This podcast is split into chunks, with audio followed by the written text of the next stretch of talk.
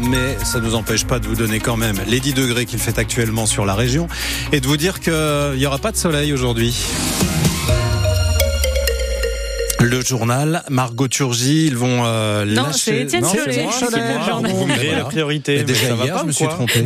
Alors, il va falloir mettre des petits drapeaux, hein, parce que je me suis perdu. Moi, qui, qui va le présenter ce Ça, journal c'est moi, c'est moi, Voilà, Étienne. Étienne. Donc, on va parler de ce gros coup de filet Oui. dans le milieu des salles de sport des Ardennes et de la Meuse. Oui, un trafic de stéroïdes anabolisants et d'hormones de croissance a été démantelé. C'est la procureure de Verdun qui l'annonce dans un communiqué hier soir. Et Margot Turgy, c'est la fin d'une enquête de plus de six mois sur un réseau mené notamment depuis les Ardennes. Oui, d'après cette enquête, deux personnes, dont un habitant de Sedan, importaient stéroïdes, anabolisants et hormones de croissance, substances classées comme vénéneuses depuis l'Inde, la Chine ou l'Amérique du Nord, avant de les faire rentrer en Europe par la Bulgarie et la République tchèque. Une fois en France, elles étaient écoulées via salles de sport, réseaux sociaux et messageries sécurisées.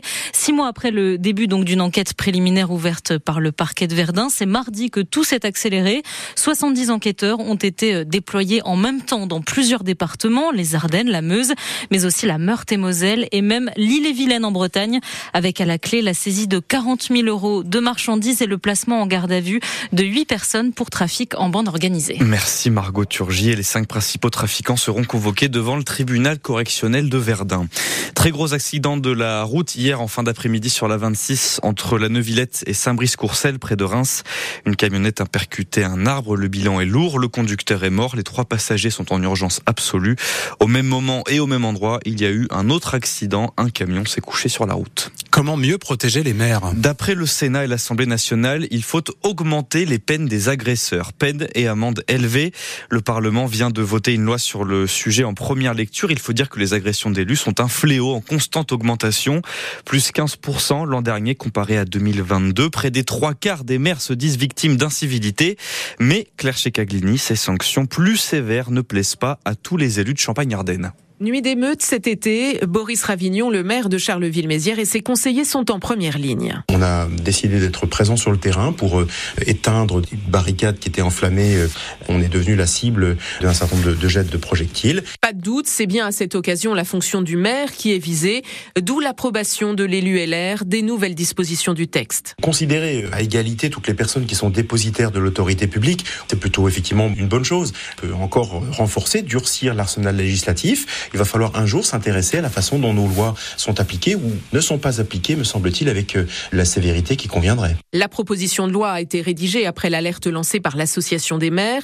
Régis Depay, maire de Montcornet, en est le président dans les Ardennes et pourtant il émet des doutes sur la philosophie du texte. Le renforcement euh, des sanctions, je suis pas sûr que c'est vraiment la réponse euh, qu'on peut apporter quoi. Peut-être que le mal est plus profond, plus complexe. Ça peut augmenter euh, le rejet de certains euh, vis-à-vis des élus. Mais Régis Depay et Boris Ravignon sont au moins d'accord sur une chose, ce n'est pas ce texte à lui seul qui résoudra la crise des vocations dans les petites communes. Claire Checaglini pour France Bleu Champagne-Ardenne. Les salariés du groupe Pernod Ricard ont manifesté hier à Reims. Ils étaient une cinquantaine devant la maison de Champagne Moum, propriété de Pernod Ricard, tout comme la maison Perrier-Jouette et les cognacs Martel. Les employés, les employés réclament notamment une PPV, une prime de partage de la valeur. Une autre manifestation commence dans une heure devant la mairie de Reims. Les pompiers rémois veulent de meilleures conditions de vie au travail. Ça fait plus de deux mois qu'ils réclament une troisième caserne. Ils déplorent aussi un dépassement de fonctions quotidien. Le maire de Reims, Arnaud Robinet, les recevra à 11h. Arnaud Robinet qui doit être satisfait.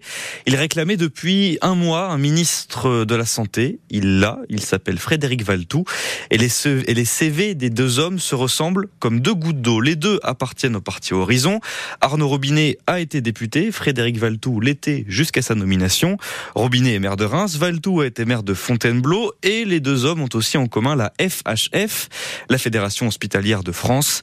Arnaud Robinet a succédé à Frédéric Valtou au poste de président de la FHF en 2022. L'équipe féminine du Stade de Reims reçoit Montpellier ce soir à 21h lors de la 15e journée de championnat de division 1.